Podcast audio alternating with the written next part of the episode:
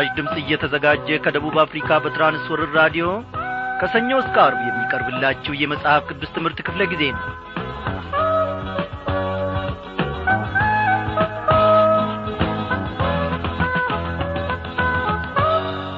ክቡራን አድማጮቼ እንደምን አመሻችሁ? እግዚአብሔር አምላካችን እነሆ ያለፉትን ጊዜያት እንደ አባትነቱ እንደ ቸርነቱ እንደ ምሕረቱ ብዛት ደግሞ ደግፎንና ጠብቆን ለዚህች ለተወደደች ምሽት ደግሞ አድርሶናል። በዛሬው ምሽት ክፍለ ጊዜ ጥናታችን እንግዲህ ወገኖቼ እነሆ የትንቢተ አብድዩን መጽሐፍ ጥናታችንን አጠናቀን አሁን ደግሞ በዛሬው ክፍለ ጊዜ ማለት ነው የትንቢተ ዮናስን መጽሐፍ አብረን ጌታ መንፈስ ቅዱስ በሚያስተምረን መሠረት እንማራለን ማለት ነው። እግዚአብሔር በእውነት በዚህ በትንቢተ ዮናስ ውስጥ ብዙ ቁም ነገሮችን ለሕይወታችን የሚረባ ታላቅን ሀብትና ታላቅን በረከት ደግሞ እንደሚያተርፍልን እኔ ባለሙሉ ተስፋ ነኝ። እግዚአብሔር ለዘላለም እየተመሰገነ ይሁን። ወዳጆቼ እያንዳንዳችን ስለ እግዚአብሔር ያለን ዝንባሌ ምን ያክል እንደሆነ ጌታ ራሱ ያውቃል። ልባችንን ይመረምራል። እግዚአብሔር አምላካችን እስከ አጥንታችን ፍላጭ ድረስ ዘልቆ ሁለንተናችንን መመርመር ያውቅበታል ጌታ በሕይወት ዘመናችን ምን ያላደረገልን ነገር አለ? ለዚህስ አድራጎቱ ለዚህስ በጎ ፍጻሜው ደግሞ የእኛ ምላሽ ምንድን ነው አማኑኤል ድንቅን ነገር አድርጎልናል። ኢየሱስ ክርስቶስ መድኃኔ ዓለም በሕይወታችን በኑሮአችን በትዳራችን በሥራችን ሁሉ ድንቅን ነገር አድርጓል። እንዲህን በለው። እስኪ አንዴ አዳምጡኝ የምናገረዋለኝ ያደረገልኝ በተረካ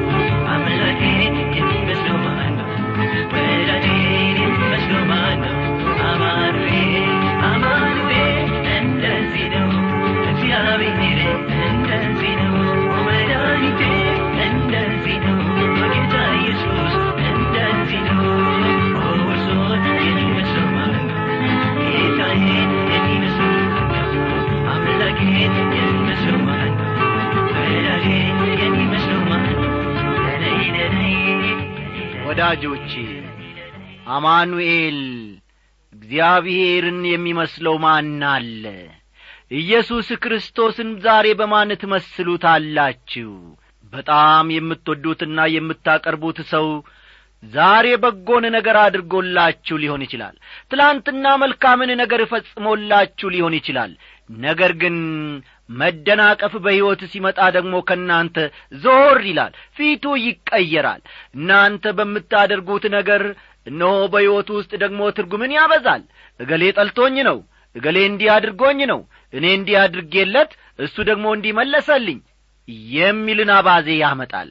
እግዚአብሔር ግን የዚህ ዐይነት አጸባይና ሐሳብ ፈጽሞ የለውም ኢየሱስ ክርስቶስ በቸርነቱና በበጎነቱ እኔንና እናንተን እየደገፈን ኀጢአታችንን ሳይቈጥር በደላችንን ሳይመለከት እነሆ በፍቅሩ እሽታ ዛሬ ደግሞ ደግፎን ለዚህ እንድንበቃ ፈቃዱ ሆኗል። ስሙ ለዘላለም ይክበር ይመስገን። እስቲ እናመስግነው።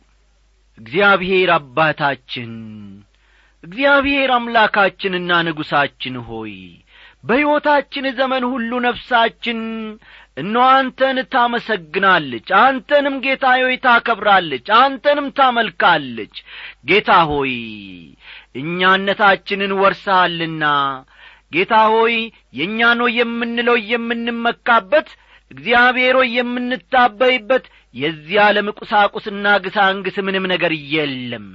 ሀብታችን ጥሪታችን ዕውቀታችንና ጌታዊ መደላደያችን አንተ ብቻ ነ እግዚአብሔር አምላካችን ሆይ ፊት አልተቀየረብንም። በየቀናቱ በየሰዓቱ በየደቂቃው ሁሉ አንተን ስናስከፋ በኢየሱስ ክርስቶስ በልጅ ውስጥ ስለምትመለከተን።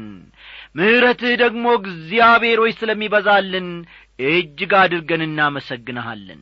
የጥፋት ጌታዬ ሆይ መናፍስት የጥፋት መላእክት ሁሉ ቤታችንን አልነኩም ትዳራችንን አልነኩም ልጆቻችንን አልነኩም ሥራችንን አልነኩም።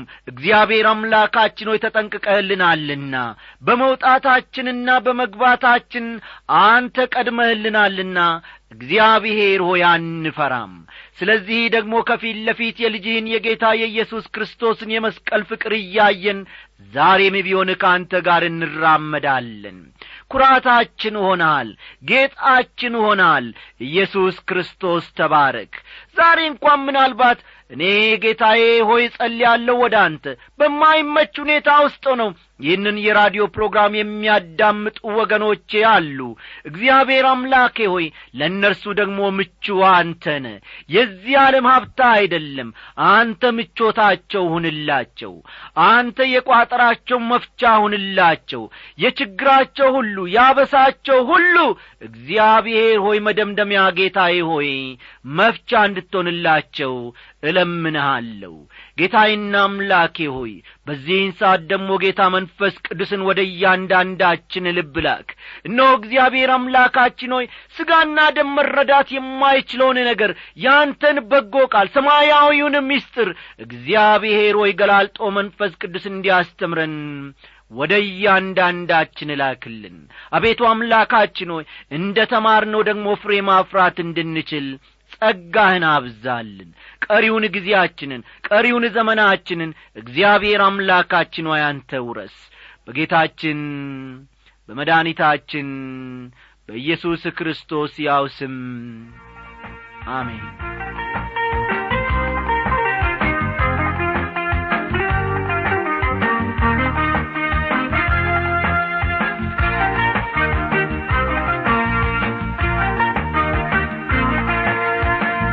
ክቡራን አድማጮቼ እንግዲህ ባለፉት ጥናታችን ትንቢተ አብድዩ እግዚአብሔር አምላካችን ያስተማረንን ሁሉ ተመልክተን እነሆ እንደ ተነጋገርነው ደግሞ ዛሬ የትንቢተ ዮናስን መጽሐፍ አብረን እንመለከታለን።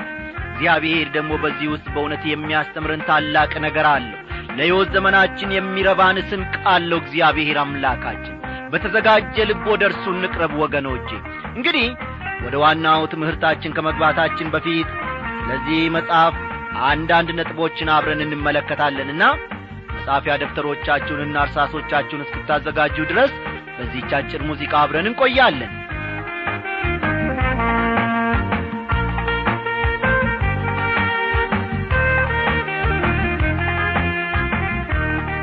አድማጮቼ ትንቢተ ዮናስ በተቺዎች ዐይን ሲታይ ምን እንደሚመስል እስቲ አንዳንድ ነጥቦችን አብረን እናያለን።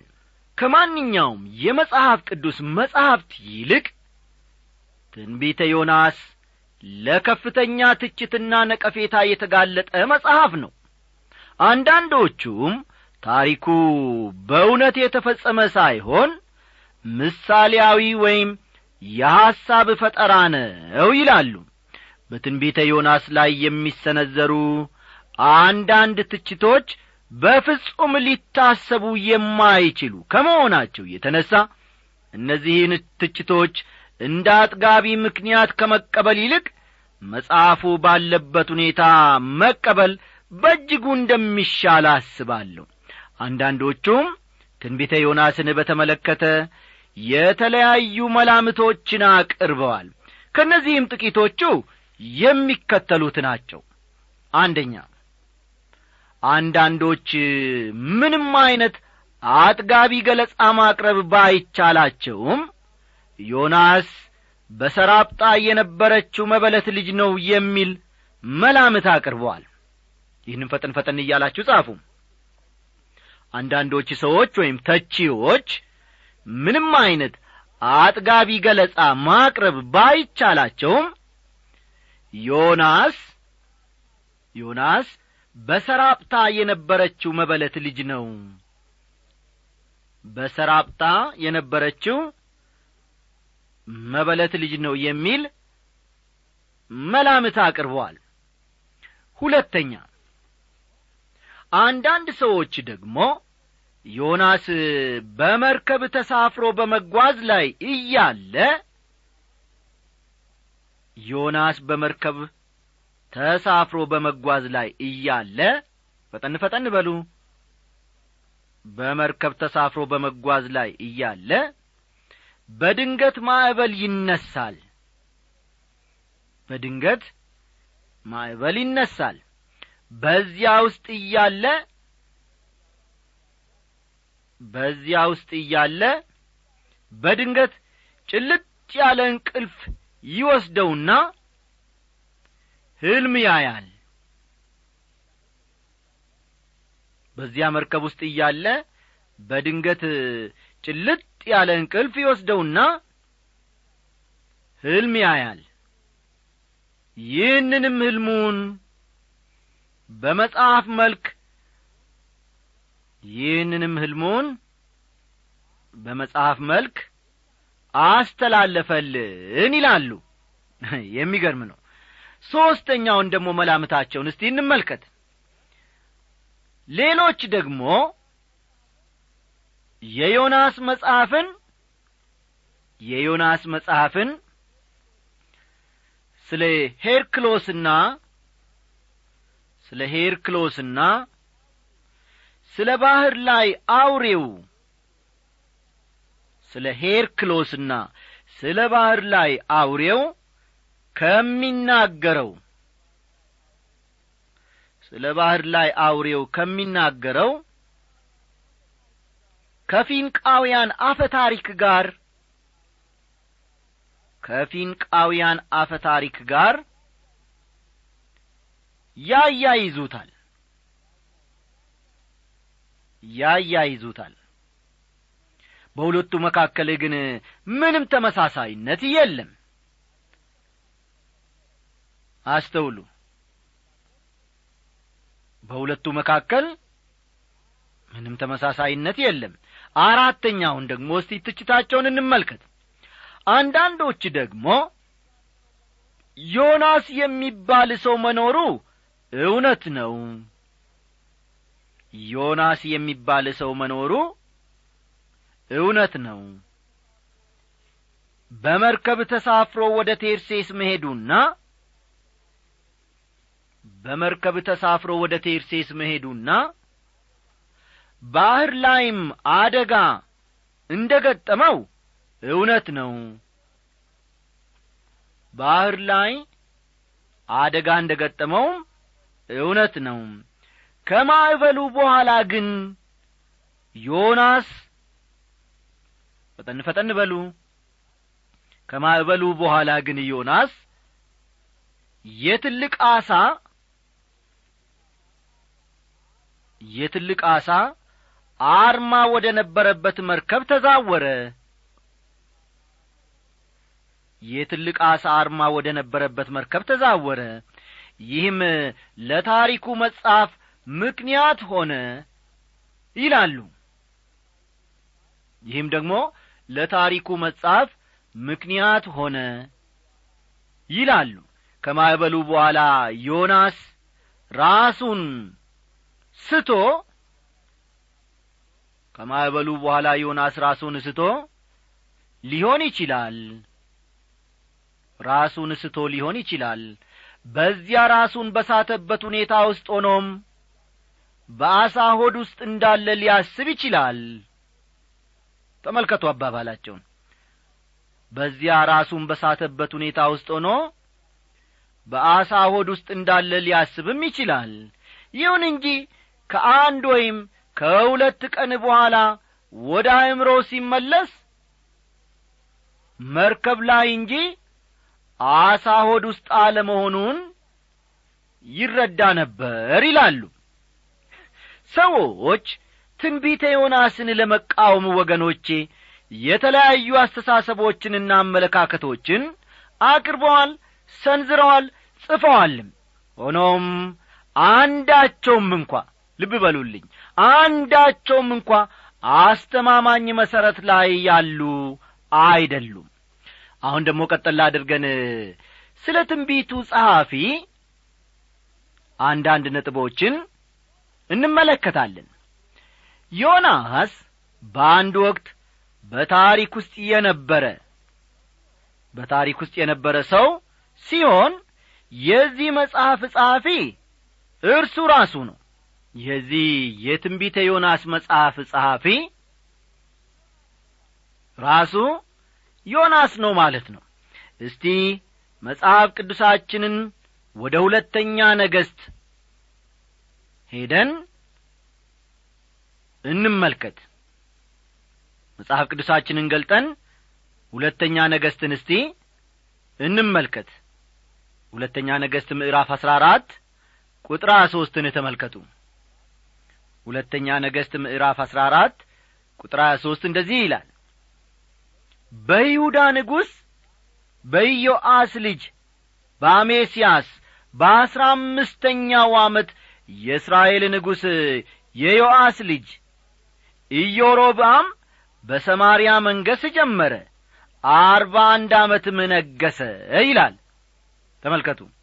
እኔ እንደሚገባኝ ወገኖቼ ዳግማዊ ኢዮሮብአም የሚባል ንጉሥ እንደ ነበር የሰሜናዊው የእስራኤል መንግሥት ንጉሥ እንደ ነበርና አርባ አንድ ዓመት እንደ ነገሰ የሚጠራጠር ሰው አይኖርም። ይህ ታሪክ ሐቅ ነው እውነት ላይም የተመሠረተ ነው። ቀጥሎ ደግሞ በእግዚአብሔርም ፊት ክፉ አደረገ። እስራኤልንም ካሳተው ከናባጥ ልጅ ከኢዮሮብአም ኀጢአት ሁሉ አልራቅም በጋት ሄፌር በነበረው በአማቴ ልጅ በባሪያው በነቢዩ በዮናስ እጅ እንደ ተናገረው እንደ እስራኤል አምላክ እንደ እግዚአብሔር ቃል የእስራኤልን ድንበር ከአማት መግቢያ ጀምሮ እስከ አረባ ባሕር ድረስ መለሰ ይላል። ሁለተኛ ነገሥት ምዕራፍ አሥራ አራት ቁጥር ሀያ አራት። ሁለተኛ ነገሥት ምዕራፍ አሥራ አራት ቁጥር ሀያ አራትን መመልከት ይቻላል። እንግዲህ ኢዮሮብአም በታሪክ ውስጥ የነበረ ሰው ነው ማለት ነው። ይህ ምንም የሚያሻማ አይደለም ማለት ነው። ሐቅ ላይ የተመሠረተ እውነት ላይ የተመሠረተ ነገር ነው። እስራኤል የምትባል አገር በመኖሯም ይህም ደግሞ አንዳች የሚያጠራጥረን ነገር አይ የለም።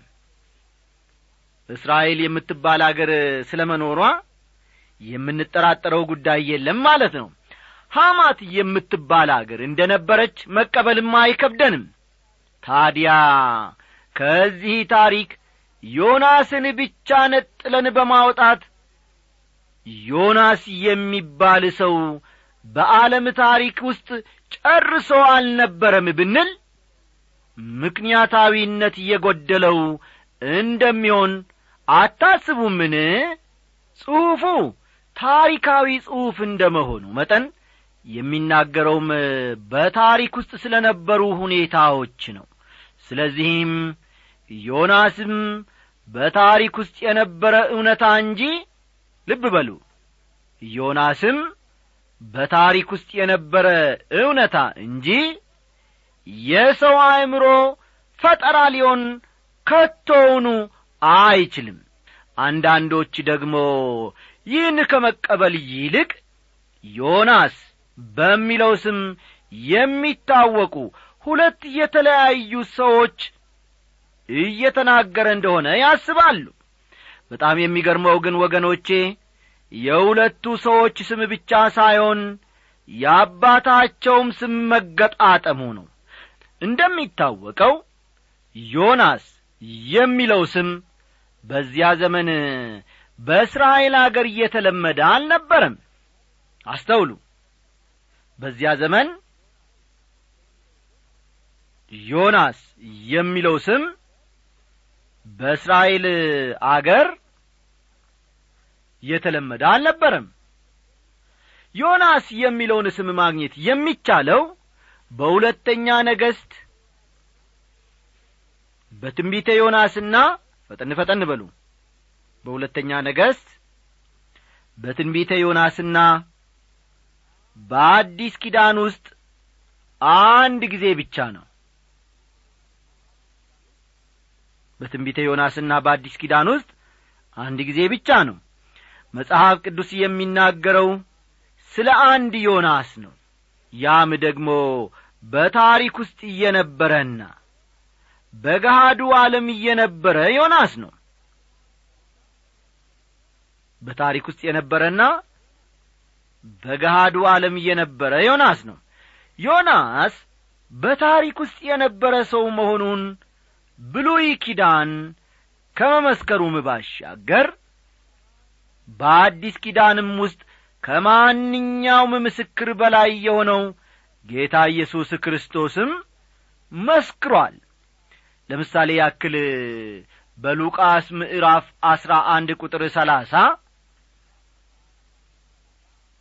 በሉቃስ አስራ አንድ ቁጥር ሰላሳ ዮናስ ለነነዌ ሰዎች ምልክት እንዲሆናቸው ልብ በሉ። ዮናስ ለነነዌ ሰዎች ምልክት እንደሆናቸው እንዲሁ ደግሞ እንዲሁ ደግሞ የሰው ልጅ ለዚህ ትውልድ ምልክት ይሆናል ይላል። ቀጠላ አድርገን ደግሞ ማቴዎስ ምዕራፍ አሥራ ሁለት ከቁጥር ሰላሳ ዘጠኝ እስከ አርባ አንድ ያለውን ብንመለከት የማቴዎስ ወንጌል ምዕራፍ አሥራ ሁለት ከቁጥር ሰላሳ ዘጠኝ እስከ አርባ አንድ ያለውን ደግሞ ብንመለከት እንዲህ የሚልን ቃል እናገኛለን። እርሱ ግን መልሶ እንዲህ አላቸው ክፉና መንዝራ ትውልድ ምልክት ይሻል ከነቢዩም ከዮናስ ምልክት በቀር ምልክት አይሰጠውም። ዮናስ በአሳ አንባሪ ሆድ ሦስት ቀንና ሦስት ሌሊት እንደ ነበረ እንዲሁ የሰው ልጅ በምድር ልብ ሦስት ቀንና ሦስት ሌሊት ይኖራል። የነነዌ ሰዎች በፍርድ ቀን ከዚህ ትውልድ ጋር ተነስተው ይፈርዱበታል። በዮናስ ስብከት ንስሐ ገብተዋልና። እነሆም ከዮናስ የሚበልጥ ከዚህ አለ ይላል። እንዴት የሚደንቅ ቃል ነው ወገኖቼ! እንግዲህ የመጽሐፈ ዮናስን ታሪካዊ እውነታ የምንጠራጠር ከሆነ ራሱ ጌታ ኢየሱስ ክርስቶስን እየተጠራጠርን ነው ማለት ነው። አስተዋላችሁ የመጽሐፈ ዮናስን ታሪካዊ እውነታ የምንጠራጠር ከሆነ ራሱ ጌታ ኢየሱስ ክርስቶስንም እየተጠራጠርን ነው ማለት ነው። ኢየሱስ ታላቅ መምህር ነበር ብለን የምናምን ከሆነ የሚናገረውና የሚያስተምረው ነገር ሁሉ እውነት ነው ማለት ነው። ስለዚህም ወገኖቼ እኔና እናንተ በዚህ እውነት እንድንኖር ደግሞ እግዚአብሔር ይርዳል ኢየሱስ ክርስቶስ የእግዚአብሔር ልጅ መድኃኔ ዓለም መድኃኒታችን ነው። እሱ የሚናገረው ደግሞ እውነት ነው ብለን የምንቀበል ከሆነ አው ስለ ዮናስ እሱ ራሱ የመሰከረውም እውነት ነው ማለት ነው። እግዚአብሔር በዚህ እውነት ላይ ተደላለን እንድንኖር እርሱ በጥበቡና በኀይሉ ይርዳል